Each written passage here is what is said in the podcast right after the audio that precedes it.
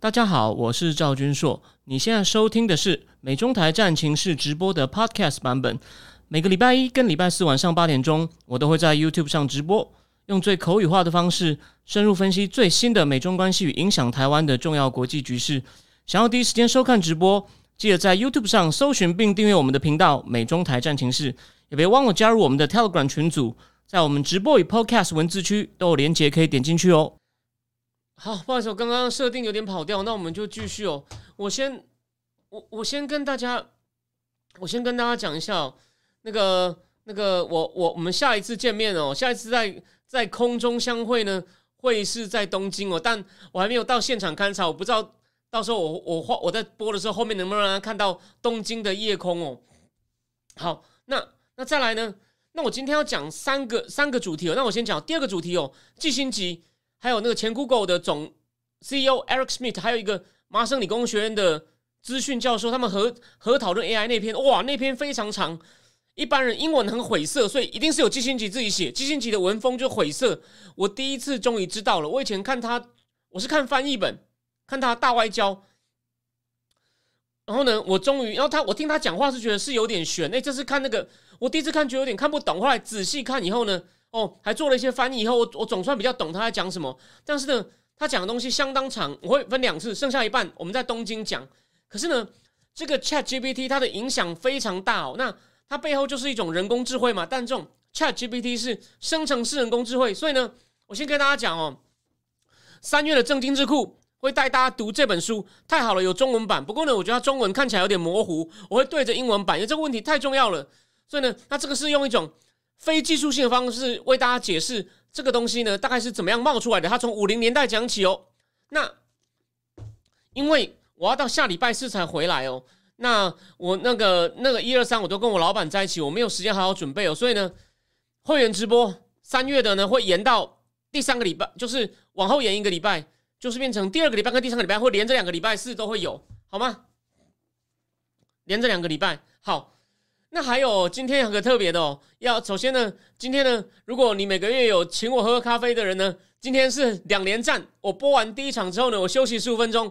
我们呢，捧朋友的部分，我我要帮大家把这个书中他写到如何追查疫情的从头讲清楚，还有阿富汗怎么丢掉的。其实彭佩奥有一些非常犀利的观察。那为什么我决定今天加开呢？因为今天不是有今天跟我们第三个主题有关嘛？第三个主题我今天只是讲。那在真情色部分呢，就讲《华尔街日报》讲了什么，这也是很重要。那蓬佩奥当初做了什么？就第二阶段哦，你有你是正经这个会员的人，我们今天两连战哦，中间休息十五分钟，后面继续讲。当然不只是讲蓬佩奥当国务卿的时候呢，怎么样去疫情追查疫情的源头，另外还有就是他有在讲他在当 CIA 的时候呢，哦，他观察到阿富汗出了什么问题。那至于他当国务卿的部分呢，我我可能会用写的一起再写给大家。好。开始讲了，到底中共有没有提供武器这种军事军军事援助俄罗斯？拜登接受访问的时候说，他不认为哦，目前有。可是呢，哎，拜登这样讲，可问题是布林肯好像呢很紧张。我上礼拜不就讲过吗？布林肯在参加瓦慕尼会会议的时候，哎，还在慕尼黑的时候接受访问的时候，就有提到说，我们现在有情报资料显示。中共可能会提供俄罗斯 lethal，就是会致命的东西。哎，其实这句话话中有话哦。你等一下，我会告诉你的仔细资料就知道。其实哦，中共只是还没有提供会致命的东西，但是呢，跟军事有关的非致命的东西，中共已经提供一堆了。那当然，所以呢，这个东西其实孟昌已经违反美国的制裁了。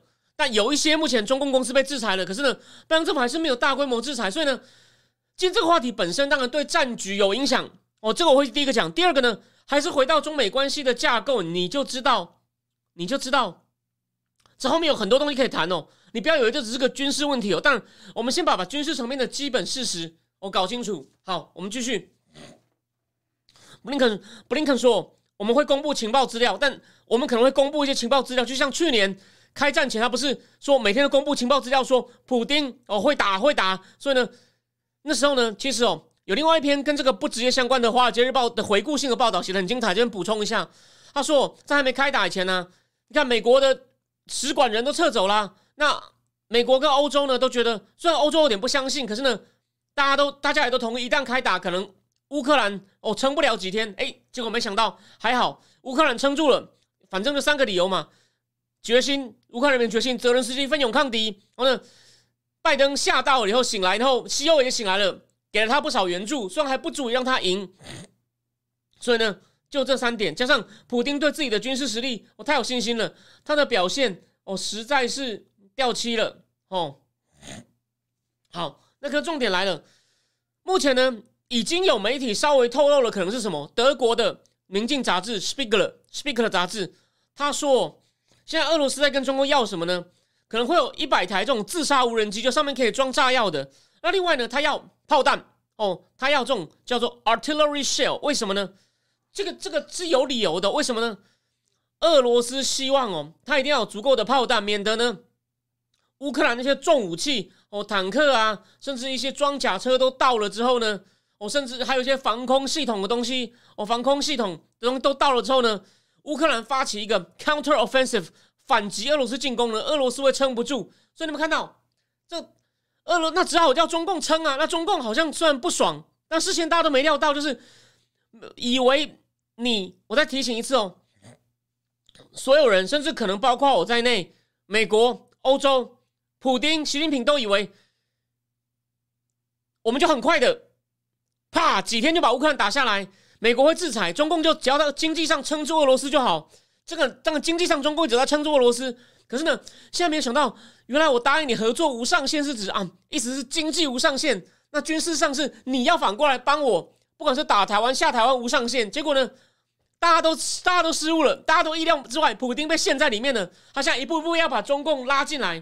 那其实中共已经被被拉进来好几步了。现在最关键的一步就是要从 non-lethal 跟军事有关的东西被拉到 lethal，那就有两个东西嘛。我刚刚讲了一个是无人机哦，一个是炮弹。那当然有人就在白宫记者会问那个 Kobe。那个 Jack Kobe 说：“到底你们有什么情报资料？”切克说：“我现在哦还不能评论，我们我们还不能评论，所以到底 Blinken 会不会公布呢？哦，我们不知道。哎，可是再来重点来了，我们再来先讲那种 non-lethal，就是不是致命但跟军事有关的哦，不是直接给那种用了就会打死人的，但是呢，他提供一些零件或者其他东西跟打死人或者是其他。”不是打死人的武器有关的呢，早就有了。我们我给大家一些我具体的数据，而且呢，这真的非常重要哦。我们这个这第一哦，反正有一个美国有一个非营利组织，它叫做 C 四 ADS 哦，它是一个目标是要找出国安威胁的非营利组织，它要提供《华尔街日报》俄罗斯的海关记录哦，《华尔街日报》就根据这个俄罗斯海关记录呢，分析了大概八万四千个。送货到俄罗斯的记录，他说这个，但是这个智库这个非营利组织，我告诉华尔街日报说，这个记录可能不完整哦。但是呢，这八万四千笔呢，每笔都有日期，谁运的，就哪一个船运公司、收货人、购买人、地址跟货物描述。那他从记录中呢找过找找到大概比一打还多十几家哦。俄罗斯跟中共呢被美国在一个叫 Russia Pressure Campaign，就是呢要用压力呢。去逼俄罗斯屈服的这个行动里面呢，中登记有案的中共俄罗斯公司，那这家叫 C Four ADS 的这个非营利组织一个研究员就说，中共的国企还是在提供有军事用途的零件给被制裁的俄罗斯国防公司，所以有没有看到？你这样其实已经违反美国制裁，所以拜登政府对中共真的是相对比较轻哦，我不敢说完全轻。我们就一个来看看是哪些哦。大名鼎鼎的保利哦，邓小平的女婿跟邓小平女婿贺龙有关系的。去年八月三十一号，提供导航装备给一家叫做 Rosoboron Rosoboron Ros Rosoboron Export，这是一家恶名昭彰、被美国制裁的俄罗斯的武器公司的 M 十七军事直升机。那同一个月呢，有另外一家，这是应该这可能是一家名气有电子公司。福建南南宝丰电子公司也供货给同一家，这个叫 Rosenboro Export 哦，它是透过乌兹别克的一个国防公司哦，去提供它一种伸缩天线给一种叫 RB 五三一 B one 的军事车辆哦。这种车辆呢是进行所谓的通信电信干扰的。然后晚一点呢，到十月二十四，中共国营的一个叫 Avic 国际控股，Avic 应该就是这种中国航天集团类似这个的简称啦。它共和国一家叫 A.O. Kret，Kret K R E T O，这是一家被制裁的俄罗斯国营的国防很大的公司，叫 Rostec 的子公司，它提供。这个中共国营的 Avic 国际控股呢，提供价值一百二十万美元的苏凯三十五战机的零件哦。好，那华尔街日报有去跟这个福建这家公司求证，福建这家宝丰的经理呢，他全盘否认说你们根本没有事实根据哦。好，再来，还有一家中共的叫 Tally 的哦航空科技公司呢，也在这个俄罗斯海关的资料中会发现，这是中共空军的采购公司。你看，那这家公司在去年十月四号呢，它。就寄零件给俄罗斯被制裁的一家飞弹制造商，叫 Almaz Anti A L M A Z A N T E Y 哦，OK，这是用在一个叫做九六 L 六 E 的行动雷达上。那俄罗斯用这种雷达呢去侦测敌人的战斗机、飞弹跟其他像无人机这样的东西。哦，这是俄罗斯这种 S 四百也在乌克兰用哦，拿到俄罗斯应该移到乌克兰境内去用的 S 四百的防空系统的一部分。那像刚前面提过那个 Kret。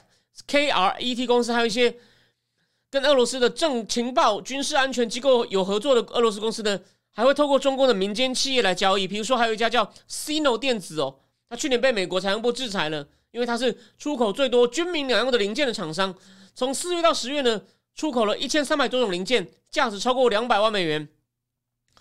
还有就是鼎鼎大名的大疆的所谓的，它叫 Quad Quadcopter 哦，四轴无人机哦。那除了有一家中共的零售商哦，可能大疆的下游哦直接卖给俄罗斯以外呢，还有不少是透过阿联转运到俄罗斯。那大疆说，大疆有发表声明说，我们反对我们的产品不用在军事用途上。我们四月四月呢已经暂停在俄罗斯营运了，但我们无法阻止，我们也没办法。他承认有人在俄乌之外买了产品送到那两国去用，反正呢，俄罗斯就是用这种大疆无人机侦测乌克兰的军事行动的哦动向哦，当然。以上讲的呢，还有只是前半段的，还有一个更重要的东西，晶片哦，用它都是这些晶片都装在要打对乌克兰摧毁乌克兰的民营设施哦，工厂或是打击乌克兰的军队的武器，以及还有一些像用在卫星的定位啊、无线电通讯啊、监视与航行系统的一些电路。那像这种晶片的出口呢，一开始在美国制裁之后呢，开始大跌，哎，但诡异的又来了，后来开始上升哦，到了去年十月哦，这是。升到了三千三百万美金，这是跟俄罗斯自从二零一四年被美国制裁，因为那时候因为入侵克里米亚嘛，被制裁之后呢，俄罗斯每个月的平均进口量呢很接近，很接近。你看有没有看到进了一袋晶片？那之前的制裁呢？哦，就美国之前的制裁呢，都是锁定特定的能军民两用的东西，但这次的制裁呢，其实要锁定整条供应链，就是。就算在第三国制造制造使用美国的两用的原材料，像晶片呢，也会被制裁。就是说，理论上它制裁的原理这么发达了，你中共到现在被制裁多少了？你有发现拜登政府好像对中共轻放了，好像只是留校察看呢，不敢打下去啊。然后呢，还有另外一个公司哦，它叫做 Silverado Policy Accelerator，这个智库也出一份报告说。俄罗斯越来越靠中共，特别是从香港转运来的晶片呢，应付军事军事上的需求。据说，从中国或是香港，包括香港这样的地方转运来的晶片呢，已经占了俄罗斯晶片进口的达到九成哦。那这个是呢？哦，谢谢两位。那个那个达到九成，那那再来，我们讲完事实以后呢，要开始进行讨论。什么叫讨论呢？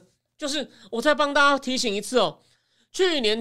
开战前，习近平会那么满口答应普京，普京说合作无上限，是我先经济上支持你，你把乌克兰打下来，回过头来你帮我，不管是下台湾还打台湾，吼，就是我先帮你，你再帮我。结果呢，现在根本来不及，我要无限制的帮你，所以呢，你看嘛，他已经被拖进去了。所以他去年开始提供这种 non-lethal 的哦零件，零件给武器或是通讯系，给通讯系统。那当然，《金融时报》有报道说，就去年拜习三月紧急为了俄乌战争通过通过电话之后呢，拜登有警告你不能给他武器。中共本来那时候就要给了，那因为这样被打消。OK，we don't know，但有可能，我认为那是拜登少见的语气比较强硬，他好像真的跟俄罗斯扯上关系的，加上他那真的灰头土脸，所以这次终于有点 guts 哦，有点 guts，你看有点 guts。可是呢，诶，在提醒大家，我在帮他复习哦，又来到那个，我不是讲过吗？九月，习近平跟普京见面，习近平三年多终于出国以后呢，北韩、伊朗就全部动起来了。然后美国发现，天哪，这些东西什么无人机啊什么的，哦，一路上用，那我们一定要制裁晶片，因为晶片就被卖去一堆。而且有没有看到，习近平跟普京见过面以后，刚我跟念给你的资料嘛，十月开始，晶片出口又大增啊。也就是他们见过面后，习普京又跟习近平说：“你你怕你怕后果，你不给我武器没关系，你其他东西要尽量给啊。”所以中共真的是被一步一步拖进去，有没有？而且呢，他没有办法说 no，为什么？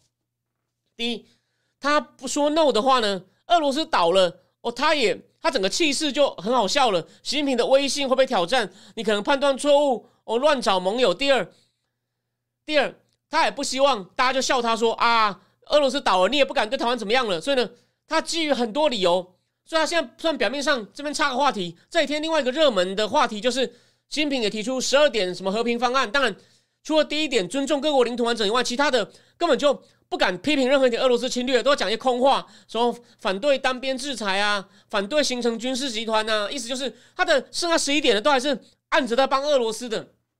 所以你们看到。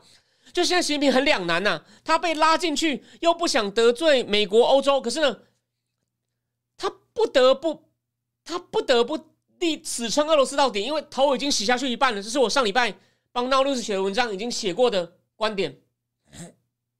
所以啊，因为各种理由，他呢，而且现在呢，他也很害怕，等重武器到了以后呢，普京被打到，你有想过？还有一个问题。普京如果只是打输灰头土脸，习近平暂时只是脸色难看被笑哦，那个大家可能没有那么心里在笑他，没有那么服气他，但大致上还不敢乱来。但你们想过，如果普京打输了被政变被推翻怎么办？那不是开玩笑的那习近平有有想过，其实现在是个邪恶轴心哦，主要是四个。当然，白罗斯也要访问中共了。哦，白罗斯那个等下再讲，因为白罗斯那个不竟然是邪恶轴心，他有点是没办法。伊朗国内其实还有抗议哦，还没完全完哦，抗议还随随冒出来哦。然后呢，白白罗斯就是伊朗也很灰头土脸。那北韩呢，这样彻底闭关三年呢，哦，情况也没有很好。然后呢，现在又在加紧试射飞弹，所以呢，虽然说统治还没有危机，可是呢，我相信北韩的国内情况哦，一定更苦。就这些小弟都，他不能够小弟一个一个接连倒啊，都面临危机啊。那我那我一个大哥不就很好笑、很凄凉吗？所以基于各种理由，他呢一定要硬撑俄罗斯。再来，白罗斯也要访问中共。这个梦创其实也是，当然哦，白罗斯其实对俄罗斯有点不满了。帮大家补充一个讯息哦，白罗斯那个卢卡申科上礼拜到俄罗斯那边去之后呢，其实他敢当面跟普京顶嘴。普京说很高兴你同意来，他好像嘛这样在普京讲完，他回他说啊，我有不同，我有不同意的，我有不同意的自由吗？所以呢，anyway，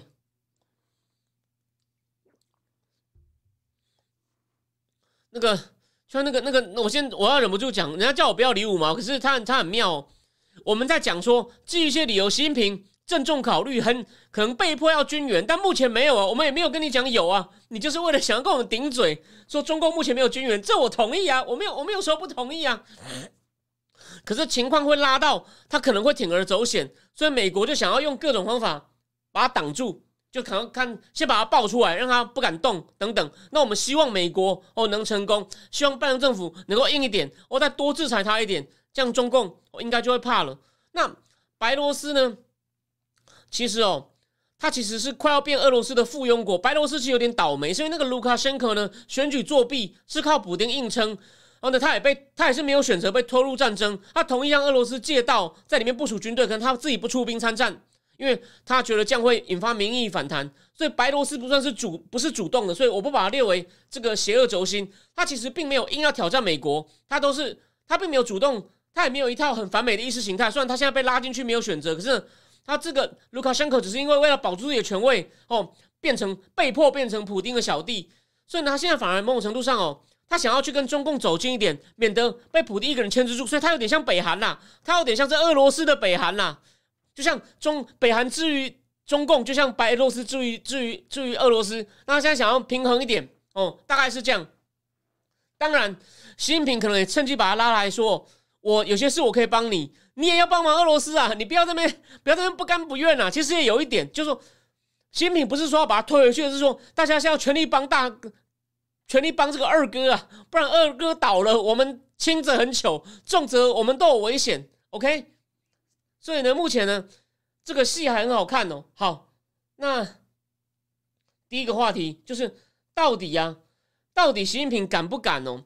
就说我只能讲这样讲，我也我现在没有办法判断，只是哦，现在那我最后提供两个东西给大家参考，在我们第一个话题结束以前，第一就是客观情势上，他如果不赶快提供啊。普京真的可能会很惨，轻则大败哦，大败已经是就是被被那重武器打到至少很难看哦，哦，这是最轻的，就是还没有完全输。第二，可能就输掉了，被迫求和。第三，国内被推翻或者被架空。所以呢，中共其实有很大的动机，一定要挺住他。第二，就说了嘛，我鼓励拜登这种强硬，他不强硬的话，习近平说不定就铤而走险呢。所以我提供两个，就就是提供你继续观察中国会不会军援的架构，而且。他之前真的在搞擦边球嘛？提就真的是提供很多军事用途的东西去啊，这也算一种军援呐。只是打擦边球啊，哎，还真的赚到了。美国其实没有什么制裁，只制裁了五家公司，真的很少。比如其中有一家就是支援那个华格纳佣兵团的一些东西，但仔细什么我没有查。好，那就先讲到这里，我们再往第二个话题前进哦。因为今天我不会讲，我不能讲太久，因为后面还有第二场是要给会员专属的直播哦。今天是第一次一炮双响，然后我明天就要去日本了。然后我先换个，我先换个话题。我先换个标题。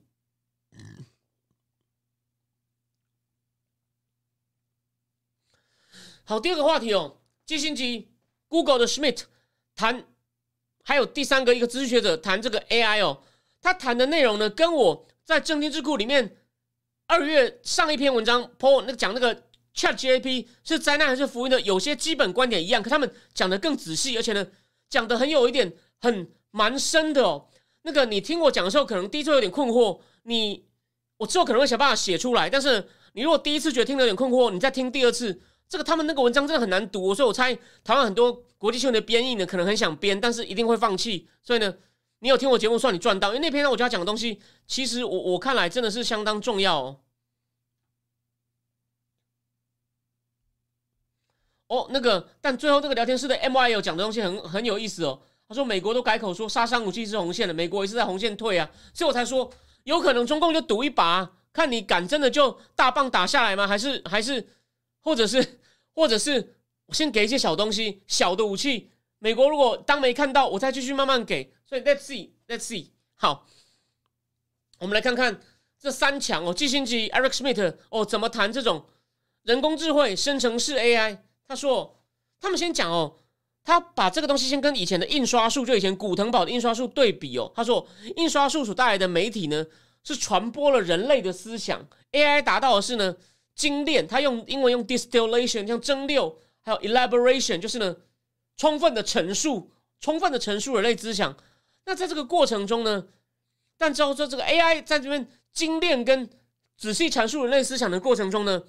人的知识跟人的理，还有人所理解的东西会产生落差，干有点悬吧？第一次听到，你等一下听我继续讲，你就会懂了。他说，要度过这个转换呢，对于到底什么是人的思想，还有人怎么样跟机器互动呢？这些东西到底性质什么呢？我们需要再加以重新再严格定义哦。而这种生成式人工智慧呢，会重新定义什么是人类的知识，哦，加速真实的。结构发生改变，真实世界结构发生改变，这很严重哦。还有重新组织政治社会。那我今天呢，重新组织政治社会呢，只会提到一点点。我会在东京把剩下的讲完。今天先讲什么叫重新定义人类的知识，哦加速真实的结构发生改变。虽然说在我政治库二月公布的第二篇文章里面已经略有提到，但这篇讲的非常仔细，所以呢，很值得很值得一提。但是呢，文字晦涩，所以我才告诉你。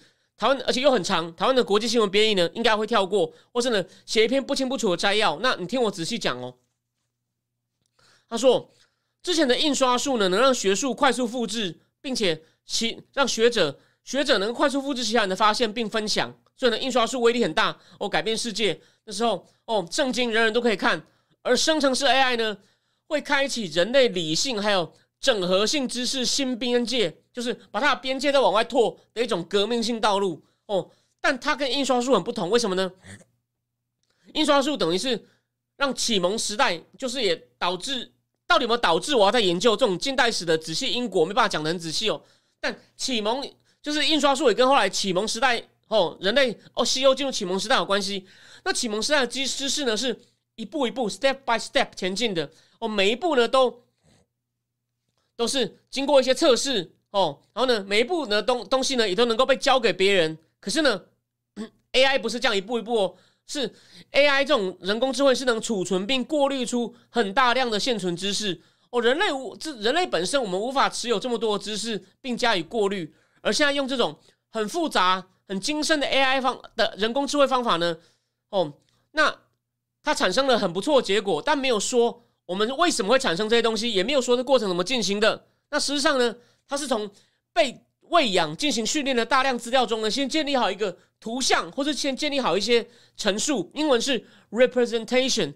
那这些陈述跟图像呢，是机械学习的过程中呢，他去学会去辨认出那个模式。哎，这种模式辨认或是类神经网络的争议呢，三月讲这本书《正经智库》是反，就是机械学习呢去做模式辨认，还有呢发现海量文件之间的关联的机械学习呢，来找出一些图像跟陈述。可是呢，这些图像 这些图像或者陈述的特色呢？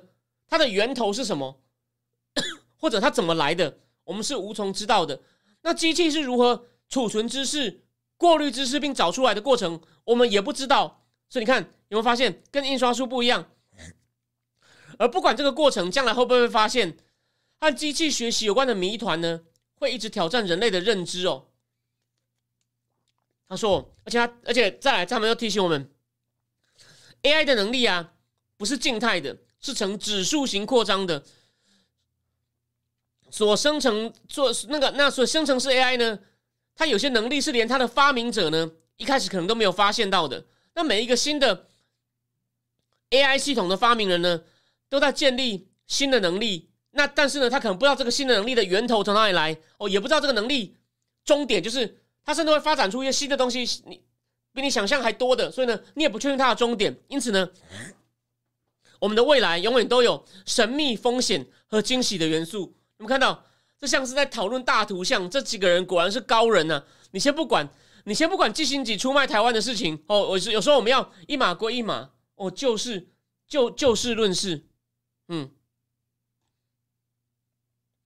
好，那我们继续。谢谢阿秋的提醒。那个。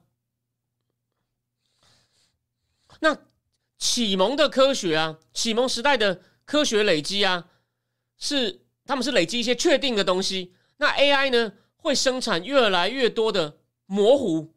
启蒙呢，让谜团人类不知道的谜呢，变得可以解释。可是呢，然后可能也定义出人类的知识范围到哪里。比如说，我们可以了解天文哦，有些天文或那。鬼呢？我们还是没有办法知道，或者是气功哦。台大电机系的台大前校李世成觉得可以用物理方法研究气功，但主流的人懂科学的还是批评他，所以呢，认为他已经溢出科学的范围。就启蒙呢，让人类的知识的范围，还有人类能够所谓的理解的，能够理解到什么事情，他能够定出一个范围。那再来哦，再这句话更玄哦，他说。理解跟知识啊，这两种能力是并进的。什么意思呢？他说，假设人的假设是你的理解快要变成知识哦，你懂我意思吗？你想一想这句话，假设是理解，你对某些事的理解快要变成知识，那推论呢是你的知识变成理解，就是你可以运用运用某些知识呢去推论出某些结果。哎，我我的节目不就常在做这些事吗？所以你看哦，那时候启蒙的时候呢是在做这些事情哦，启蒙时代。让人有在做这些事情，可是呢，AI 的时代呢，谜团是透过未知的程序所解决。你你问他一个问题嘛，你给他一些提示，哎，他就跳出来了。他说，这种让人不安的矛盾呢，让谜团不再神秘，就是你有很多问题，哎，问问 ChatGPT 就好了。可是呢，你却没有办法解释它怎么回答你的。所以呢，很复杂的 AI 呢，增进了人类的知识，可是却不是人类的理解。你想想看这句话，OK？你想想看这句话，就是你你去问他呢，你的知识，你的知识会因此增加。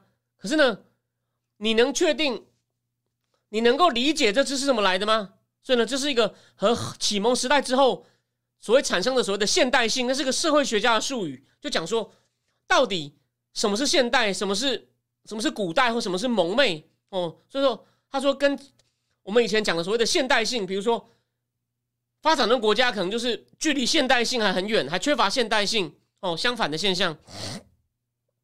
但 还好，这三个又提醒我们，如果 AI 跟人类的理性结合的话呢，会是比。人类理性和人类理性比起来，会是一组会会是一个更强力去、更强大去探索、去发现的一种力量。所以呢，他就说 AI 呢会帮人开拓知识的边界，发现更多事情。因此，启蒙时代跟 AI 时代差别关键不在于科技，而在于认知。它叫 cognitive cognitive。怎么说呢？你看哦，真的很玄哦。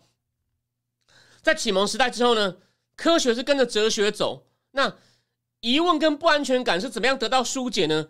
是由对人类经验的全面解读，比如说人为什么会死啊？人为什么只能够活这么七八十？大概以前五六十年，为什么七八十年呢？还有还有，对吧？为什么会有月亮啊？为什么会有太阳啊？等等，或者是为什么神不存在啊？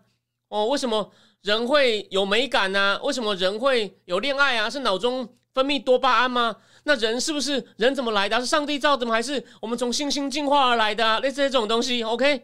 可是呢，生成式 AI 呢，同样会产生一种新的人类意识。你看，所以他说嘛，这不是科技的问题，而是认知的问题。他说，像这样，而这种产生一种新的人类的意识呢，会存在于各种我们没有办法用光谱定位的颜色和没有罗盘指引的方向。他意思就是说。会往前进，会有些新东西，但是呢，是你认知中不存在于你认知的。你看，没有罗盘，我没有光谱去分析这什么颜色，诶，是要提醒我们，这个很刺激哦。然后呢，而且呢，没有任何政治或哲学的指引哦，已经形成来解释指引，来解释导引人跟机器之间的新关系哦。他们丢出问题来了，所以呢，整个社会会没有毛，没有毛。我我们再举个例子嘛，启启蒙之前哦，在启蒙之前哦，其实那个罗马教会哦，有一个叫真理负责真理的部门，每年会公布哦什么是真理。那你看嘛，我之前不是挂名推荐那本书，在中俄北韩呢，历史是由官方所界定的哦，那就是一个比较简单的清楚的例子。可是呢，再来很多知识，他意思说，从一个很不知道怎么样产生出来的机器，经过训练以后呢，就吐出一些知识。哎呦，这个，他说你想一想哦，你你甚至对很多事的认知哦，也会 也会改变哦。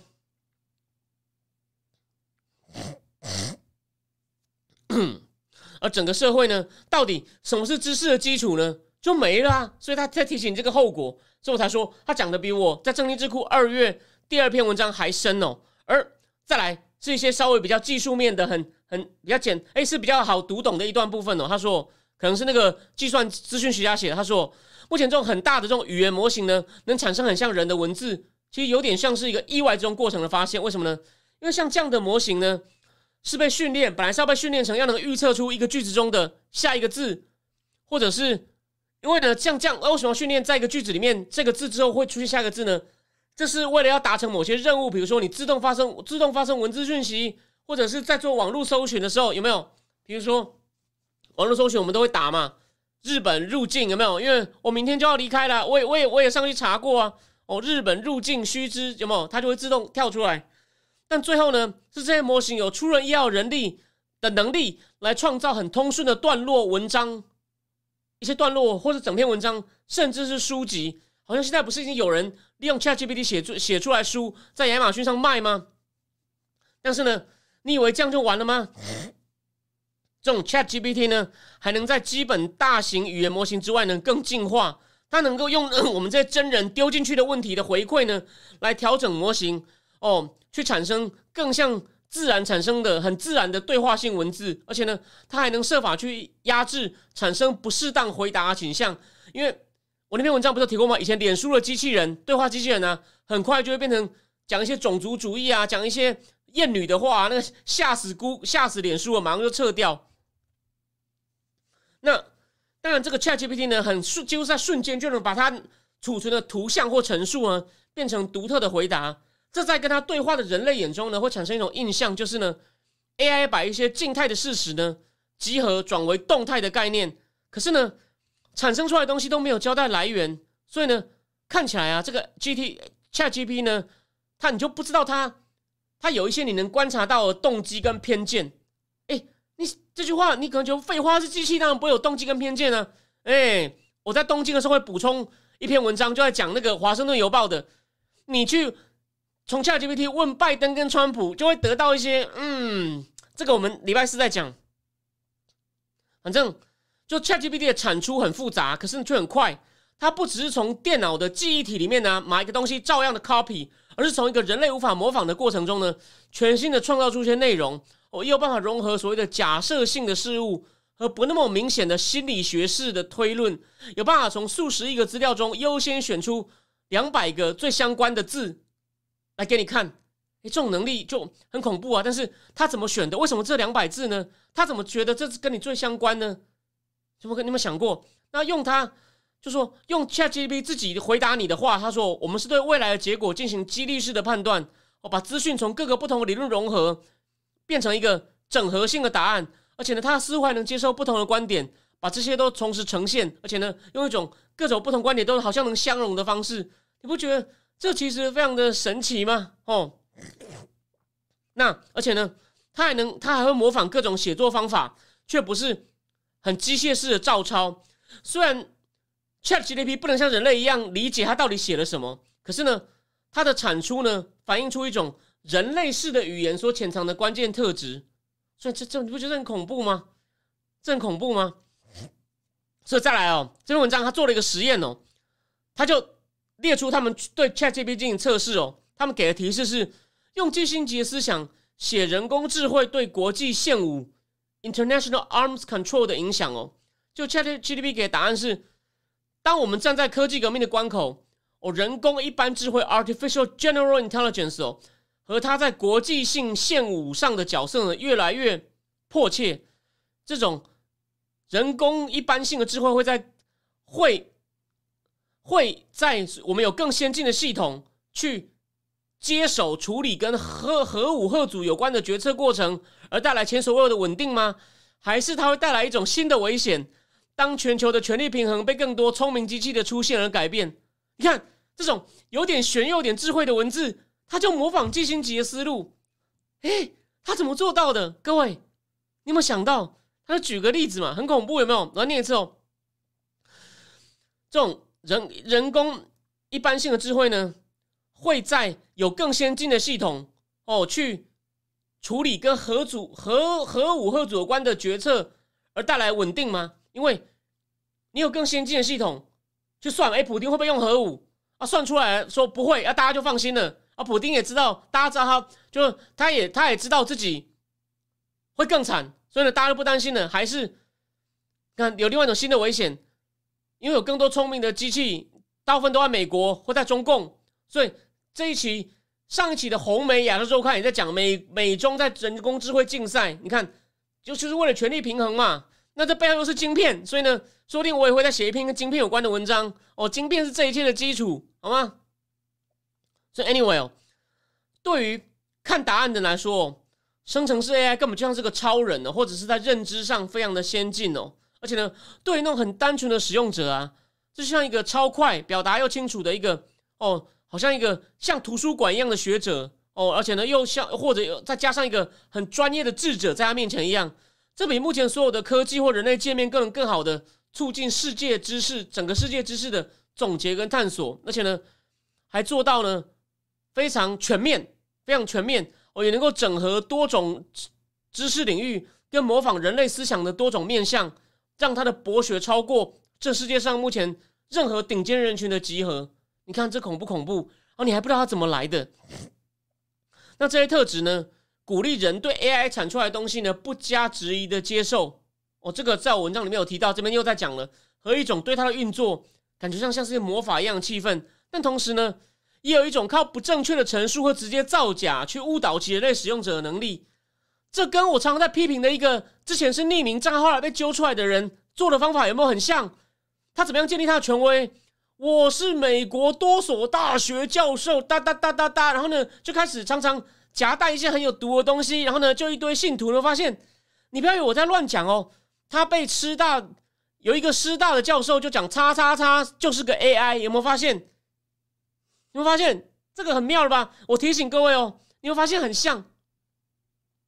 再来哦，在 GPT 一推出广受欢迎下哦，那大家就只是在看它的巨大商业动机，会比长远思考它带来意涵会更优先。所以你看，大家只在想着赚钱，可是它会带来什么样的影响？你不觉得这很恐怖吗？所以为什么这三个人要要这样投书啊？哦，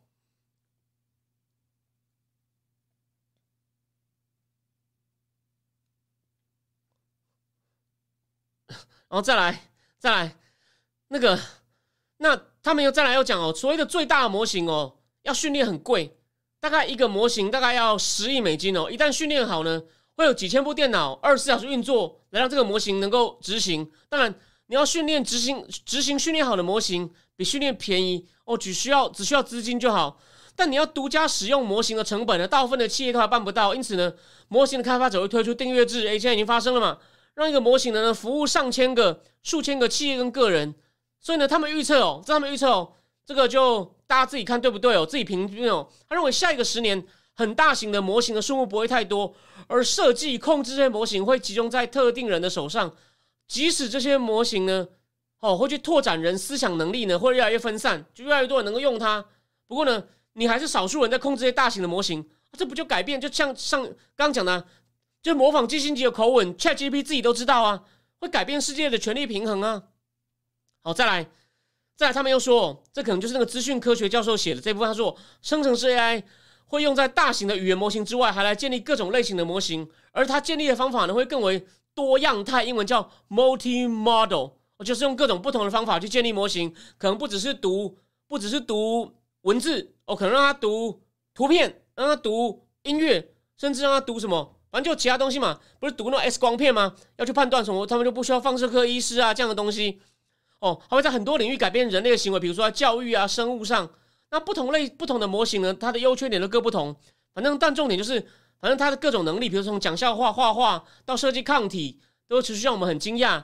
就很像大型语言模型呢，能发展出让比其创始人预期之外更丰富的人类语言模型呢，这就是一个成果。OK，那在很多的领域的 AI 呢，可能会比当初他们设定要去达成的任务呢，它会。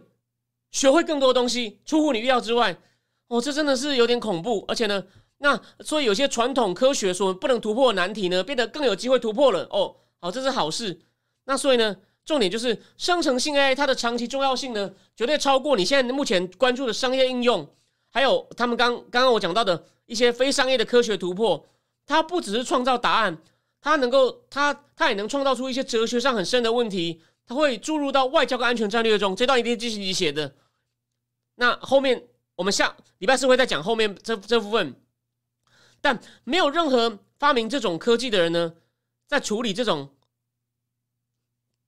延伸性出延伸出来的问题，就是应用在那么多方面呢。美国政府呢也没有开始去面对这种会来的深刻变化跟转变。那模型给这种模型所给的看似完美的答案呢？会让人家对他答案产生过高的信心哦，这就是已经出现了所谓的自动化偏误，英文叫 automation bias。那这种效果呢，在 AI 创造出听起来很权威的文字时，会更严重哦，就跟台湾有那么多人都相信哦，教授教授教授你好权威，有没有一模一样的东西啊？那 G GPT 呢，很可能会强化目前呢，更依赖自动化系统，减少人人亲身参与的这个倾向，而因为。这个 ChatGPT 没有没有去注明它写出这些东西的来源，因此呢，让它很难做假跟假讯息做出区隔。那我们知道有一些 malign actor 恶棍呢，已经把一些制造炮制出来的事实呢，哦塞进去，并且把越来越逼真的 deep fake 的影像、声伪的影像跟影片呢丢到网络上，这些 ChatGPT 就都会拿来学，都会拿来训练的。所以你看，他们提醒你恐不恐怖？而且呢，因为 ChatGPT 是被设计来提供答案的，它有时候会捏造事实来提供看似一致的答案。这就让我忍不住想到我刚讲的那个人，他为了要自维持他的权威哦，就是我就什么都懂，他就会捏造东西哦，说什么经过我仔细追查，球员只是受皮肉伤，球员停赛是球员工会哦被政治力所影响。这不就典型的捏造事实吗？李正浩来我这边的时候，是不是也这样讲？哦，然后呢，像这种情况呢，哦，还说赵军硕是挑拨台美关系、捏造啊，这是被 AI 研究者称为幻觉或者是随机的鹦鹉学舌。那这个呢，反正就是把一些对人类来说看起来是真的句子串在一起，但却没有事实根据。那什么会引发这种错误，或我们如何去控制这种情况的出现呢？都还要出现，都还要研究。那再来呢？他们举了一个例子哦。我前几天也看一个都市计划学者在他脸书上对 GPT 做测，Chat GPT 做测试，出现完全一样的情况。他说：“我们问了 Chat GPT 六个，麻烦你给六个有关季星级对科技看法的参考资料。结果呢，他列出六个，看起来都很可信，但只有一个是只只有一个资料，比如说一篇参考文章是真实的，而且呢，他的文章日期还有错。”我说那个都市计划学者，他研究是跟那些水利呀、拆迁有关的。他也是说，他问了他一个问题，真的跳出六篇文章，那六篇文章都是假的，根本不存在的。那看起来一般人根本分不出来，所以问题问题非常的麻烦，非常的麻烦。那其他看起来都是很可信的捏造。那反正呢，他说也许这些文章题目呢是。G P 这个 Chat G P T 里面，它储存的的资料里面的一些孤立的句子，但是呢，我们还是到底不知，我们还是不知道到底它怎么创造出这些东西来的。那而且还有这个 Chat G P T 呢，还没有显著的个性。虽然现在很多人在对它测试，都会觉得，哎，它好像一个人一样，但是呢，使用者呢，有时候会让它表现的像个邪恶的双胞胎哦。那因为 Chat G P T 它背后呢，它没有一个让人认得出来的作者，所以呢，让人类使用者呢，难以从直觉上去判断其倾向。哦，不像判断人一样容易。像我跟一个人，我跟一个人站在一起，听他讲一些话，就算不是要直接讲政治，你也可以去判断出，哦，他政治上可能是怎么样怎么样，可能是可能是国民党，可能是蓝，可能是可能是蓝，可能是绿，或者可能是黄白哒哒哒，或者是类似这样嘛。哦，那但是呢，机器的设计跟喂给他的问题啊，都是起源于人，所以我们就倾向于想象呢，这个 ChatGPT 背后是在做跟人一样的推理，但是呢。其其实这种 AI 是在进行非人的认知类比哦，认知类比 （cognitive analog）。所以，我们从人类的观点去看 AI，可它犯的错呢，却不是人类的错，它的错是以模式辨认为基础，另外一种智慧所犯的错哦。人类不能不该把这些错呢当成不小心出错，我们应该要能够辨认出它的偏误，还有他们作为机器会有的缺失，就是我们要知道它什么样怎么可能会犯错，我们才不要。那些那种答案呢，我们才不要信。所以他现在最后就我们今天最后，我们先讲到这边说，这三个这三个大咖在问了，我没有办法发展出一套质疑的模式来确认一个模型给的答案的真实性和限制吗？即使我们事先不知道答案，就是我们有办法用透过一种程序去判断。那我如果你是正念智库的会员哦，你还没有看我二月那篇文章的，赶快去看，它里面有提出一些建议啊。这三个人也在问了哦，所以呢，AI 产生的东西啊，还是难以解释。所以你看，知识跟理解是两件不一样的事情哦。AI 能扩展我们的知识，可是呢，我们真的理解这些知识怎么来的吗？哦，那我们真能够理解这些知识什么时候会错吗？哦，还是个黑盒子哦，所以很有戏哦。那当然，它它这个我们用我们要去了解它一些技术背景，但是用一种非技术、没有公式、没有数学。哦，没有物理的方法呢？这本书很不错，我们三月带大家读。哦，OK，这样的话你就对你就有很多产业知识跟知道一些科技的基本的，就跟晶片战争一样，好吗？好，哎呦，还是八点五十七了。好，那我最后很快讲一下，我最后讲第三个话题哦。第二个话题讲重点就好，因为后面还有第二场能源部。能源部的国家实验室 Lawrence Livermore，他就去年拜登政府不是公布一部说，我们现在无法判断到底是自然起源还是实验室泄露，在这个情报资料呢做了一个更新，这更新就不到五页，那谁更新？就是因为他他总共请了请了快十个机构来判断，帮忙说到底你认为疫情是自然的还是实验室泄露？那这个 Lawrence Livermore 的改口，因为它里面有很多专业的科学家做一些顶尖的生物实验。其实哦，我之前不是有一次讲过那个 Michael Lewis 的书吗？叫叫做预兆 Premonition，他讲疫情的那本书开头，也就在从 Lawrence Livermore 的还是橡树岭实验室的科学家的故事讲起。Lawrence Livermore 实验室呢，我在后面等一下第二场直播里面还会讲到这个实验室哦。蓬佩奥时代就开始在跟他合作了，国务院哦这边就漏一点梗，漏一点漏一点线索。他呢说，他们根据跟的根据新的线索，根据新的情报，读了做了更多学术研究之后呢，他们确定他们现在有很低的信心 （low confidence），认为最有可能、比较可能是哦实验室泄露。这其实就是《华尔街日报》。今天的重点，那那提供一些其他资讯，但是呢，目前美国还有另外四个情报机构，加上一个叫做呃 National Intelligence Council，那是一个比较是设定长期战略的机构。这五个机构认为是自然哦，不是实验室泄露。还有两个机构，一个是 CIA，另外一个机构不能透露名字，说不确定。这两种难以确定。美国这总共有十八个情报机构，除了你一定知道的 FBI、CIA。哦，那个国防部的军事情报局，以前伯明就是那个，对吧？伯明也在那边待过嘛。还有我最经常讲的 Mike Gallagher，其实哦，美国的能源部也有情报局，国务院也有情报局，也有情报机构，财政部也有情报机构。反正哦，总共有十八个，其实网络上查得到的，跟美国政府更新。可是呢，他不一定要放出来。拜登政府就是也许吧，这样很好啊。你有做总是没有没有没有做好。那再来哦，那个。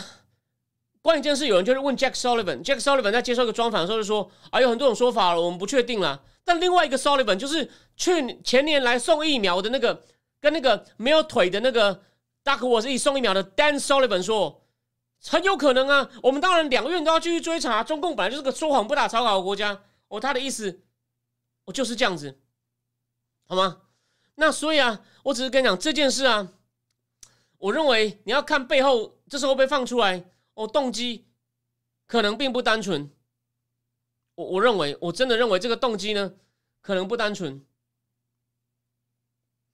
呃，你有人说聊这个可能因为黄标，那是一开始啊。我这边讲一下，所以啊，没有错。所以在二零二零年的时候，我那时候我还有在看《明镜》啊，《明镜》的陈小农还在啊。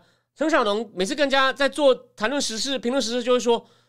呃呃，在武汉发生的那件事啊，武汉发生的那件事啊，你不能你不能只讲只讲就会被黄标。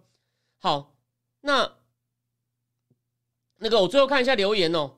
那个吴家任就说：“我来查 paper，查到一堆不存在的 paper，没有错啊，没有错。”然后苏 Peter 说：“最好是用 Google 查核查核事实。”然后 IEMS 三二零说：“难道沙丘魔堡不是小说是预言吗？有可能啊，有可能啊。”然后 M Y L 说跟影集《西部世界》一样，替换掉真的基辛集。然后 Mula 说，ChatGPT 该当成一个文字助理。对，就是怎么讲？他我觉得我从我因为我自己还没有真的玩过，可是我从这个基辛集他们的叙述，觉得他有时候很神哦，有时候又好像很天。所以呢，为什么会这这种 variation 呢？真的很夸张。但也有些人说，你你也不要把它看那么低。他说我当初有枪炮的时候呢。那些传统的拿大刀都说啊，这东西那么重很难拖，然后呢又很容易走火啊，我们还是拿大刀有用了。所以呢，就是现在众说纷纭，但很有趣哦。我也开始要哦更加的去关注它哦。好，那原则上呢，疫情的部分，我们下一场再继续讲更多详细的哦，应该会放一些试看版给大家哦。就是蓬佩奥在国务院的时候呢，怎么样去处理这个很棘手、他恨得牙痒的问题，但要遭到很多阻碍，还有。到底阿富汗问题出在哪里？为什么美国到底为什么陷在里面？好吗？哦，今天就一小时快五分就好了，好吗？然后呢，礼拜四哦，东京见。应该呃，我们基本上都有做一些设定的改变，因为到时候网络可能没有那么好，所以呢画质可能会变差，请大家多包涵。OK，那今天谢谢大家在那个那个放假的时候还来收看哦。那我们就先讲到这里喽。那政治国会员如果想要跟第二场的，我们二十五分钟后线上再见，晚安。哦，最后补充一下哦，他是在网络、脸书上自己写红的，就是我说的，我刚讲那些东西，三弟是他现被迫现身以后才那个的哦。OK，晚安。